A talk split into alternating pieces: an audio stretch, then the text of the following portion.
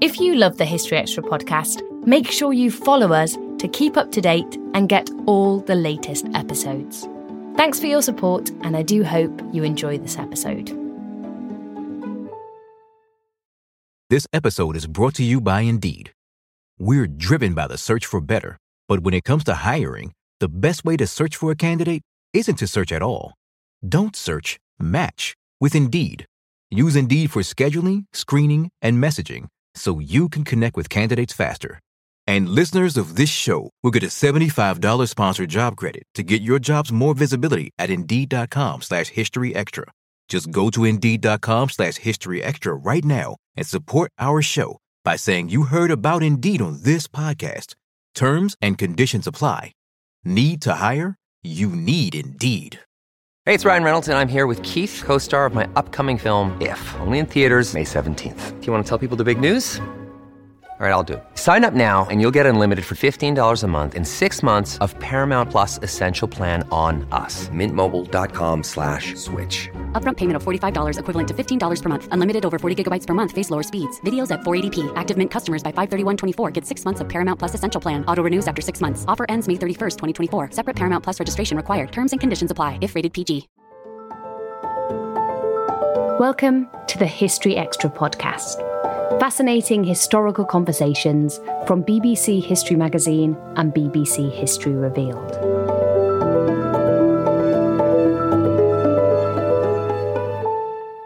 In the last few days, one of the great narrative history projects of recent years has come to an end.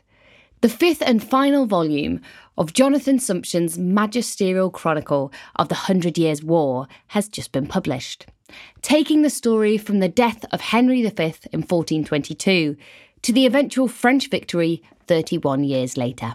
In today's episode, the medieval historian and former Supreme Court judge speaks to Rob Attar about how the battle swung decisively against England and the enormous impact of France's teenage heroine, Joan of Arc.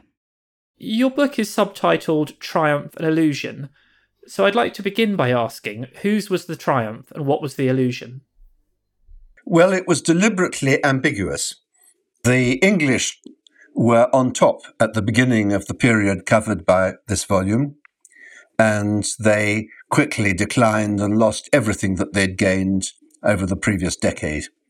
They then de- deceived themselves into thinking that there was some way in which they could conserve at least part of what they'd conquered. But there were triumphs and illusions on the other side too. Eventually, the French did triumph. They excluded England from every part of France except Calais. But there were illusions that they had also. They felt that the English had no support in France except from traitors. And actually, the odd thing is that the English did have a lot of support from the French in areas that they ruled, particularly Normandy. Uh, it, it faded away, but it was quite powerful when the English were, were succeeding. Basically, this was a very early example of a military occupation.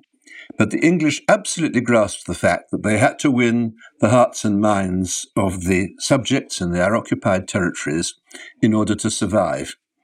And they did that initially by simply providing an effective government and a working system of law, something which in the previous decade had been completely missing because France was in the middle of a civil war and neither party that civil war was really capable of supplying effective government. So the English came in and they did supply it. One of the great uh, sages on the French side once observed that if people got good and honest government, they would follow it uh, even if it were run by Muslims. And that tells you something about why so many French people did support the English until the tables turned and they started losing out and they w- ceased to be able to control even their own troops, let alone protect their subjects from incursions by their enemies. So once they ceased to be able to protect their subjects, everything went pear shaped. And one thing that you alluded to there that I suppose is quite important is that when we're talking about the Hundred Years' War, France is not really united, is it? There are competing powers within France as well as the English, aren't there? That's absolutely right. The English only ever succeeded in getting a, a, secure foothold in France when France was divided by civil war. In the 14th century, they invaded France in the 1340s and again in the 1350s with allies among the French nobility, among the rebellious French nobility.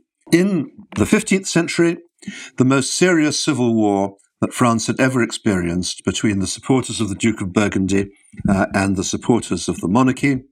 The English got into France uh, uh, under cover of that war. And really, the Hundred Years' War continued until in the 1350s, the French were able to suppress domestic rebellions. They first of all detached the Burgundians from the English cause in the 1430s.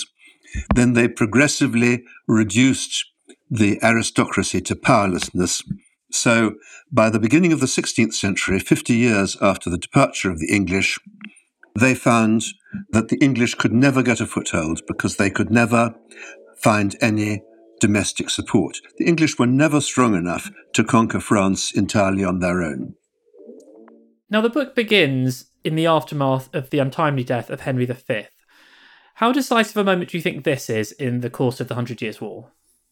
It is a decisive moment, one of a number, because Henry V was a very remarkable ruler. Uh, and he was not only an extremely efficient soldier and administrator, but his rather austere, some might say rather prim sense of justice and rectitude was very attractive in a country that had experienced a decade of civil war and anarchy. And there's no doubt that Henry V was greatly respected, as, as many of the French themselves admitted, both in the areas that they occupied and in the areas that they didn't occupy. So his death uh, was a misfortune. What turned it into a disaster was that his heir was an 11 month old baby, incapable of ruling. Now, they were able to recover some ground because they had a a regent ruling the English occupied parts of France, the Duke of Bedford, John Duke of Bedford, one of the most remarkable figures of the late Middle Ages. And the Duke of Bedford was a very rare example of a good uncle. Medieval history is full of bad uncles, but John Duke of Bedford, the king's uncle, was an outstanding patriot, and a man who really devoted his entire life to the service of his infant nephew.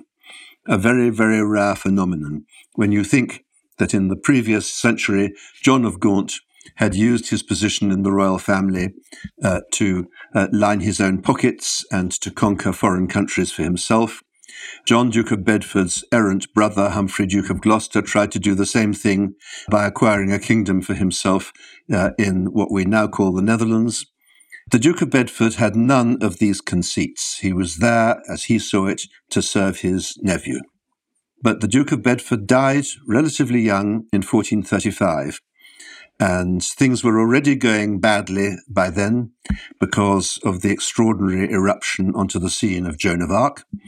They went even worse after 1435. After the Duke of Bedford's death, the French succeeded in detaching the Burgundians from the English cause, and thereafter disaster was inevitable.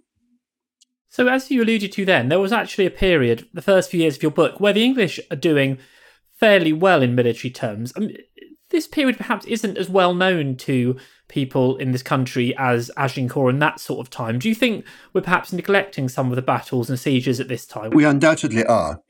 In the first two years after Henry V's death, the Duke of Bedford succeeded, or his generals succeeded, in winning two major battles, one at Cravant in um, northern Burgundy, uh, and one at Verneuil uh, in southern Normandy. They were unable to follow up successfully the first of those victories. Its main significance was that it completely destroyed, uh, more or less for good, the Scottish army operating in France, which had for a few years made life very difficult for the English. But the really decisive moment for several years was the Battle of Verneuil in 1424, when the English defeated the largest army that so far the, the Dauphin had succeeded in assembling. And there was a very great massacre. It completely destroyed the morale of the French. It boosted the reputation of the English in the territories that they occupied. And for the next five years, until Joan of Arc's appearance, they had it not, not entirely their own way, but almost. We don't always realise just how much our negative thoughts and experiences stick with us and weigh us down. You may find your brain constantly running through a highlight reel of bad moments. That comment your friend made last week that hurt your feelings, that frustrating thing your mum does, or that silly thing you said in a meeting. Maybe it's time to get it all off your chest, whether it's a tiny annoyance or something much bigger. Talking about it can give you some relief and lead you to a potential solution. That's where therapy comes in. It's a safe space to share whatever's weighing you down and learn to process it so your internal highlight reel can focus on the good stuff. And BetterHelp offers affordable online therapy on a schedule that works for you. Connect with a licensed therapist by text, phone, or video call. Start the process in minutes and switch therapists anytime. Let it out with BetterHelp. Visit betterhelp.com slash historyextra today to get 10% off your first month. That's betterhelp, H-E-L-P dot com slash historyextra. This episode is brought to you by Indeed. We're driven by the search for better, but when it comes to hiring, the best way to search for a candidate isn't to search at all. Don't search, match with Indeed. Use Indeed for scheduling, screening, and messaging so you can connect with candidates faster. And listeners of this show will get a $75 sponsored job credit to get your jobs more visibility at Indeed.com slash History Extra. Just go to Indeed.com slash History Extra right now and support our show by saying you heard about Indeed on this podcast. Terms and conditions apply. Need to hire? You need Indeed. So Joan of Arc is a woman you've mentioned in both of your last answers, and she's, of course, a pivotal figure in this story a lot of things have been written about Joan of Arc, but I'm interested in your take on her, having researched her life. The fashion in recent years has been, I think, to belittle the contribution that she made to the war. I think that it is absolutely fundamental. It's perfectly possible that something else might have happened to achieve what she achieved, but that must be a matter for speculation. So, what did she achieve? Well, uh, she came onto the scene at a time when morale in the French government and its army was at rock bottom. They were regularly defeated by forces, English forces much smaller than their own. Uh, they were, as they saw it, on the verge of losing the city of Orleans, which would have been a major disaster. There was even talk within the French government of abandoning large parts of eastern France uh, to the English. Now, what Joan of Arc did was to persuade the French that they could win. Napoleon once said uh, that morale is three quarters uh, of a war. Only the other quarter is numbers, tactics, and the rest. And that is quite an interesting statement by a great master of the art of war, and it's very much borne out by the story of Joan of Arc. Joan of Arc did not command armies. She did not, except in one important case, which I'll come to, she did not determine strategy. That was done by professional uh, soldiers who found her rather uh, interfering and a bit of a nuisance and tried to form their strategies when she was asleep or somewhere else. She didn't even fight herself. She told her judges at her trial that she had never ever killed a man she said that she carried her standard in her hand so that she wouldn't be able to use her sword arm. So although she wore a sword, she never drew it in anger. And those statements made at her trial are borne out by everything that we know about her role in the battles. So what did she do? Well, she persuaded French soldiers that God was bound to give them victory because they were the virtuous side. She placed herself in the most dangerous parts of battles and sieges. She was first up the ladder uh, in one of the most dangerous operations of war, namely the storming of an enemy fortress.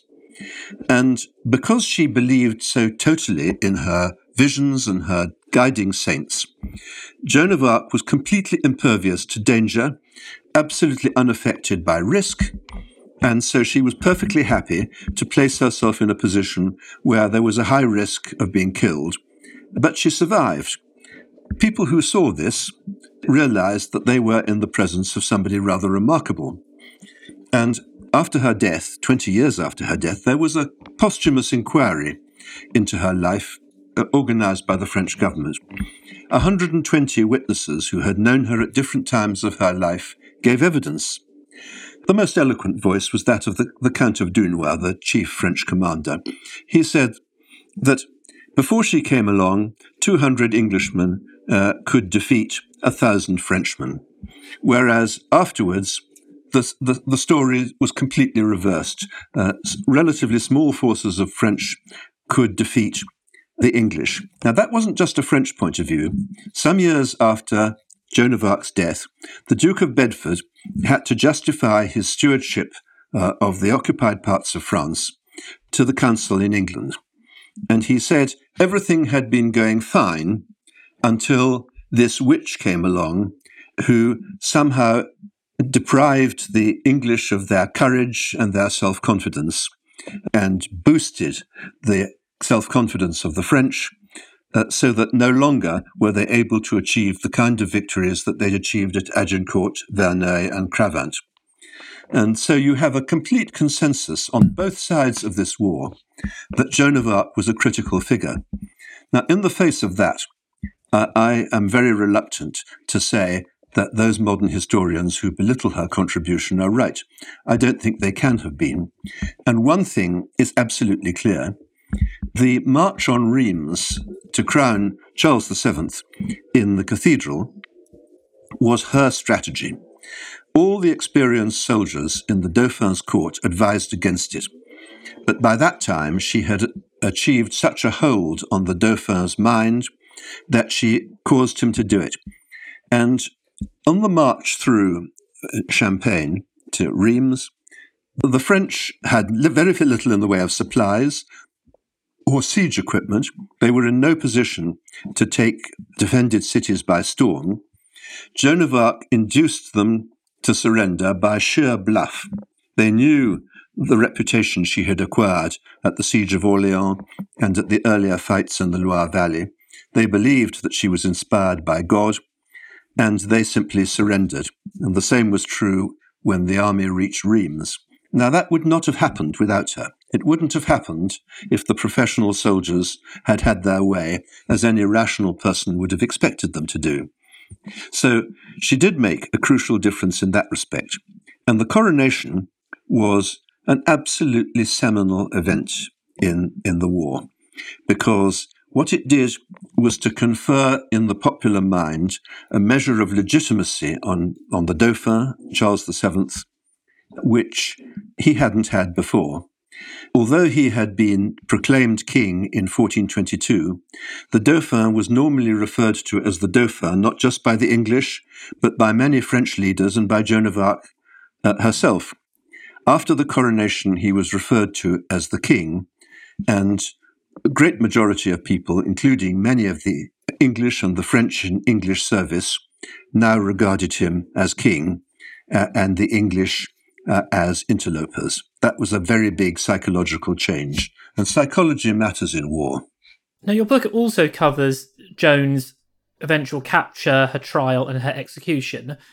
As someone who has worked as a judge yourself, what's your view on the processes that were undertaken for Joan? It's very difficult for modern people to get inside the trial, get into the mentality of her judges, because, of course, she was charged with offences which nowadays we regard as absurd and fanciful. Uh, she was charged with heresy, blasphemy, witchcraft, and so on. But you have to remember that at the time, both sides regarded her as a miracle worker. The French regarded her as having achieved miracles because God was on their side and was acting through her. The English regarded her as a miracle worker because, in order to blunt the moral effect of her victories, they had to believe that she was an instrument of Satan, a person who worked miracles on behalf of the devil.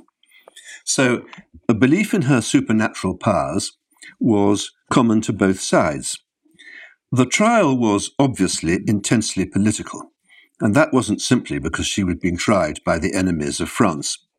It was political because her judges, who were all French, uh, but Burgundian French, they could not possibly accept politically that her visions and her extraordinary achievements were inspired by God, because that would have meant admitting that they were in the wrong. And in, in that much more fundamental sense, the trial was wholly political. It was always clear that once she was accused of blasphemy, of misusing the name of God, she was always going to be condemned because the alternative would have been to accept that she had a God given mission to expel the English from France. The procedures themselves strike most of us as extremely unfair because they pitted a by then 19 year old uneducated girl against trained theologians and philosophers and academics who were trying to fit her into particular categories of heretical uh, belief and behavior. But she fielded those questions uh, remarkably well. And although the trial was very unfairly conducted in the sense that it was a very unequal battle, as a matter of fact, she acquitted herself with extraordinary skill. Under inquisitorial procedure, she wasn't allowed a lawyer. So she was her own lawyer, and she turned out to be an extremely good one. It's a remarkable experience reading the transcripts of this trial because we have an almost verbatim record of the many days of cross examination which she endured at the hands of her hostile judges. And she understood what was going on she would say things like, That question is irrelevant to your inquiry. Or, I already answered that five minutes ago. Or sometimes she would simply say, Move on to the next question, please. And this kind of conduct by an uneducated but very self confident uh, woman, however young, was extremely disconcerting to the judges. Now, the judges were all French. There were a number of judges proper and a much larger number of assessors, about 120 at one time or another. And every one of them was French. And the reason for that was that we have to remember that the Burgundians were still fighting with the English. And all of these people, these, these French judges and assessors, they were all people who had lived through the civil wars. And for them, they were in the position that if the French won this war, they would prove to have been on the wrong side of history. And on the wrong side, not just of history in the sense that it wasn't the side that won, on the side that would deprive them of the property that they'd taken of the ad- from the advocates of the other side. It would be a disaster for them. So this was essentially the last gasp of a French civil war. Now, I realise that at this point, the war still has potentially another quarter of a century to run, but would you say the tide had decisively turned? I think the tide had decisively turned by the time Joan of Arc died, probably about a year before. The reason is the English at this stage relatively securely in occupation of Normandy, but before Joan of Arc came along, they controlled more or less the whole territory north of the Loire.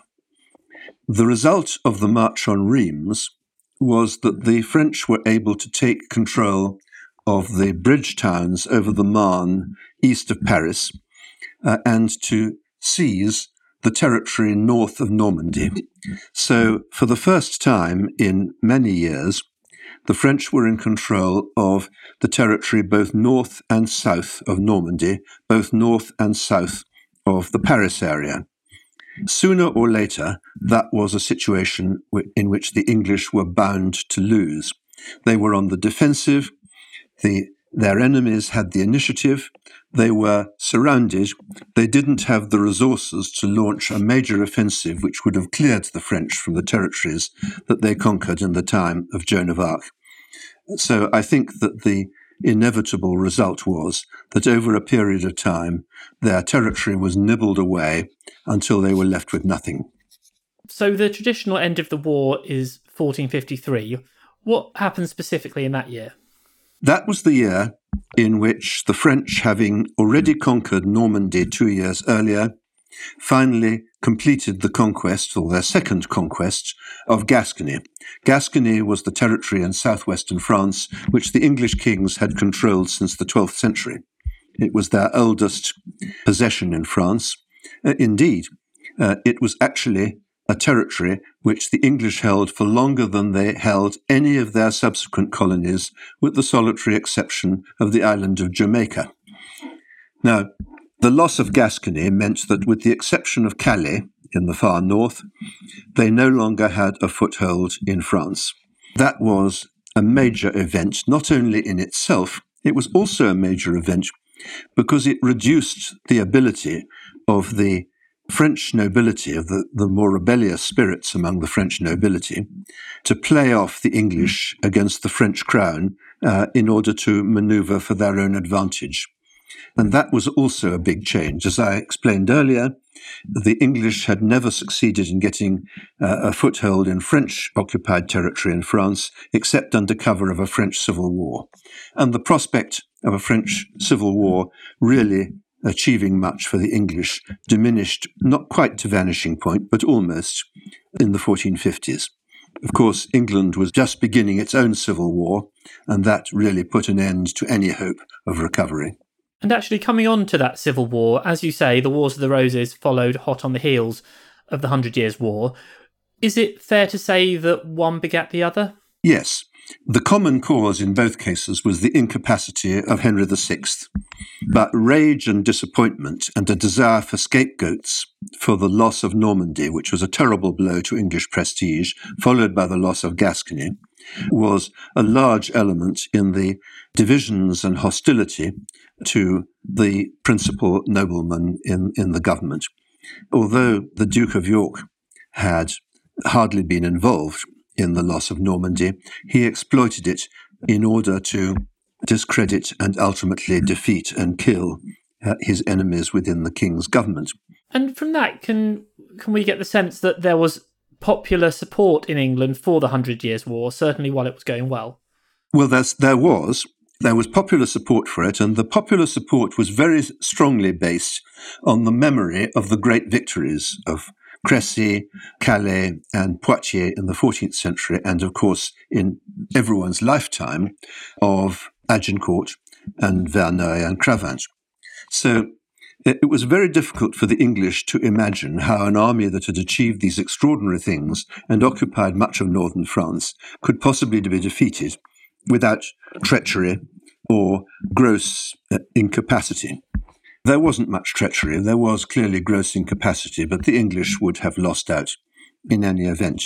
Their sentiments were divided among themselves for in a number of ways. The English did not like paying taxes in the 15th century any more than they like paying taxes now. They therefore persistently refused to vote the taxes that were necessary to defeat the French. It's arguable that England simply didn't have the economic capacity uh, to raise taxes on a scale that would have defeated the French, but they were never prepared uh, to even make an attempt at it. They took the view, and Parliament definitely took this view from the later years of the reign of Henry V onwards. They took the view that the conquest of France was a personal affair of the, of the English kings. Uh, they claimed to be kings of France. This was a French civil war. It was nothing to do with the English. There was no reason why the English should fund the conduct of a war against the French rebels to the king in his capacity as King of France. Now, that was an attitude which they maintained right up to the end of the 1420s. And there were traces of it well beyond that, because although after 1428 they did vote taxes, they did it on a very restricted scale, and they never were prepared to provide the English government with the resources that would have been necessary to prevail. So they had an ambiguous attitude to the war. They didn't want to pay for it, but they rejoiced in the victories and they felt humiliated by the defeats. Now, I suppose the people who were most affected by the Hundred Years' War were those living in those battleground regions of France. What was life like for these people over those decades? Well, in war zones, it was a terrible life. The physical destruction is uh, difficult to imagine, far worse than in any modern war, terrible as some modern wars have been. The problem was not just the size of the armies, which by modern standards were quite small. I mean, 20,000 men was a large army, uh, and there weren't many armies that reached that level. But each army was followed by a, large number of camp followers and pages and people who were non combatants, but pretty violent all the same. In addition, in areas where the army passed through, law and order broke down completely, so that large scale banditry broke out among the French population. So there was a general collapse of public order. The symptoms can be seen in the physical landscape. In the first place, there were large tracts of northern France where you couldn't see any sign of human habitation. Uh, what you saw was simply cattle and domestic animals left roaming free in areas that had been totally depopulated. You could see it in the towns and villages. In the course of the 13th and 14th centuries, the towns had expanded beyond their walls and developed large suburbs. The suburbs of many large towns, most large towns in the north of France, had to be completely demolished so as not to give cover to an attacking army, so that people were crammed inside the walls of towns in accommodation that was only sufficient for about a third of their number. Very large numbers of them fled these areas uh, and uh, went to other parts of France. In addition to all of these, there were the knock on effects. Food could not be moved by river or road. So regions, even in times of plenty, starved. And of course, when there was a bad harvest, the position was that much worse. Undernourished people uh, were vulnerable to disease and there were major epidemics not just in the towns but in the countryside. Uh, we know from reports of travellers in the 50 years after the English left that they found France a picture of desolation. And that remained the case until the very end of the 15th century. Uh, the English judge Sir John Fortescue, who was forced into exile by the events in the Wars of the Roses, said that it was extraordinary, depressing traveling through northern France because they lived in one of the richest countries in the world, and yet you could see the peasants starving in their villages. It, it was a, an appalling tragedy and very difficult to reverse because once you abandon a territory, uh, trees and bushes grow up. Imagine trying to grub up trees and, and uh, bushes and scrub with largely wooden tools. It took years and years to re establish fertile land as cultivable. This book that you've just written is the final volume in a series that you've been working on for many decades now. Taken as a whole, why do you think that the Hundred Years' War was such an important episode in medieval history? I think that its interest is that really the two principal collective activities of mankind from the origins of the species until the 19th century were religion and war. Religion and war have created the state as we know it. And the, the English and the French in the late Middle Ages were beginning to have governments which can be recognized as essentially the same in their objectives and often in their methods as the modern state. It's the pressure of war, increasingly war rather than religion, which creates the state, which builds it into the great tax collecting and money spending and aggressive institution that it remained until relatively recently, and in some parts uh, of the world, very recently indeed. That's why it's so interesting. William Pitt once observed that the principal weapon of war is money. And uh, there are many people who have pointed out that war is won at least as much by administrators, by bureaucrats, uh, as it is by soldiers. And the Hundred Years' War exemplifies that. It is a complete war in the sense that we're not just looking at armies marching to and fro, we're looking at the efforts of an entire population. It wasn't a total war in the sense that the Second World War was a total war, but it was a war which engaged the whole population, even if they were not directly affected by it, at least in England. And these books you've been written are often held up as paragons of narrative history writing. Do you think that this form of history is still as important today as when you began writing the series? Yes. There was a period when narrative history was despised by serious academics. That period has ended.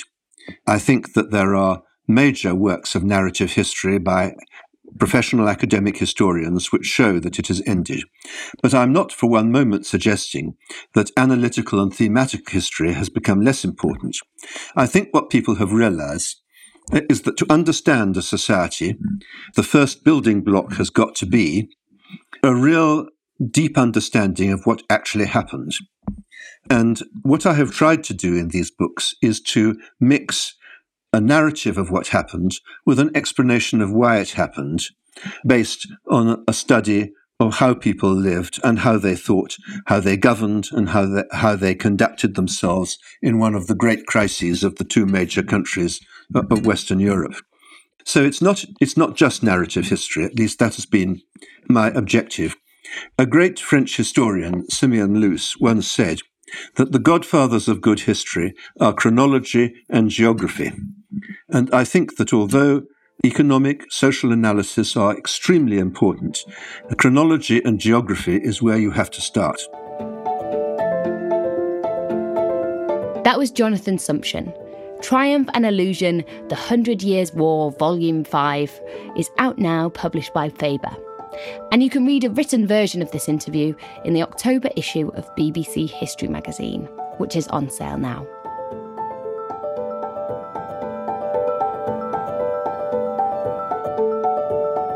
Thanks for listening to the History Extra podcast. This podcast was produced by Brittany Colley.